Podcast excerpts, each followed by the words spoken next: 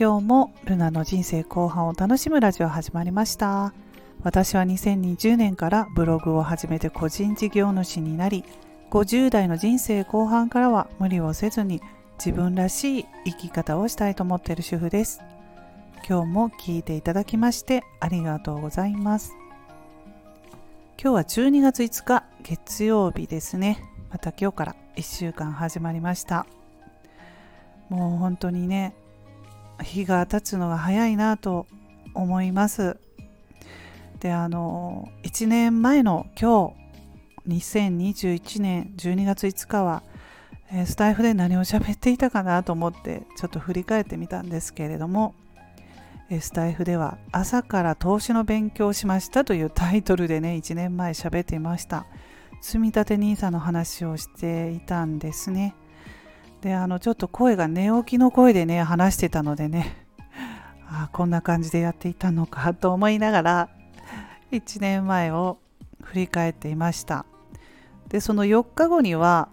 Kindle2 冊目出版できましたというような話をしていて1年経って Kindle8 冊出版できているので随分あれからたくさん本も出版できて前に進めているなというふうに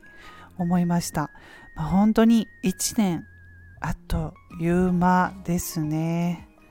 うんはい。そんな感じでスタイフで何を喋っていたのかちょっと朝からね振り返っていたんですけれどももうすぐクリスマスお正月があるんですけれどもね。まあうちはね息子がねえー、1月に入ってすぐ成人式があります。1月の9日あたりなんですよ、成人式。で、あの、10月末ぐらいにスーツを買ったんですね。成人式用のスーツを。で、ちょっとあの、しばらく取りに行けてなかったんですよ。スーツはあの採寸してもらっていましたので、で最近取りに行ったんですけれどもね、うん、あの紺色でスーツはね中に薄いピンクのシャツでねちょっと明るめにしました、まあ、うちの息子は色白なのでそっちの方がいいかなと思っていろいろ試着してみていたんですけれどもシックなね感じのものとか。まあどちらかというとそういうシックな感じの方が多いのかもしれませんね。うん。と言ってもまあ好みもあるしいろいろですけれども。娘の成人式が2年前にありましたのでその時にねあの男の子の方をちょっとあの見て2年後の息子をどういうスーツ着たらいいのかな今どんなスーツとか着てるのかなと思ってちょっとね見てあの参考にしてさせていただいて見ていたんですけれどもねほんといろいろですね。着物袴を着ている人もいましたし、えー、まああの本当にチェック柄のスーツですね。オーダーだと思うんですけれどもそういうのも着たり蝶ネクタイの人もいたりリボンのねうんもういろいろでしたけれどもまあまあ、えー、大半の方は本当に、えー、そういうちょっとシックな感じの黒黒目のね、うん、スーツに白いシャツでネクタイというような感じですけれどもまあそうですね。シャツの色はいろいろ変えられますよね。せっかく成人式だし二十歳なので若いうちしか着れない色っていうのもあると思うんですよね。うん。はい。まあそんな感じですぐ成人式があるんです。であの成人式のえー、スーツを買った時に礼服も一緒に買いました。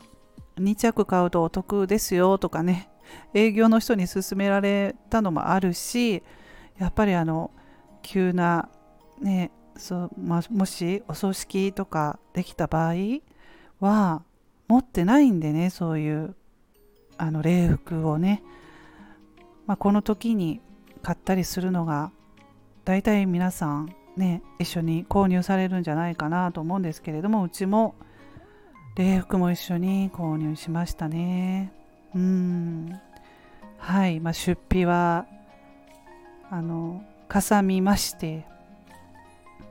またその1月成人式終わって2ヶ月後に3月になると娘の大学の卒業式なんかもありますしちょっと来年は忙しくなりそうだなという、はい、感じです。はい、それでは今日はあの、まあ、雑談でしたね。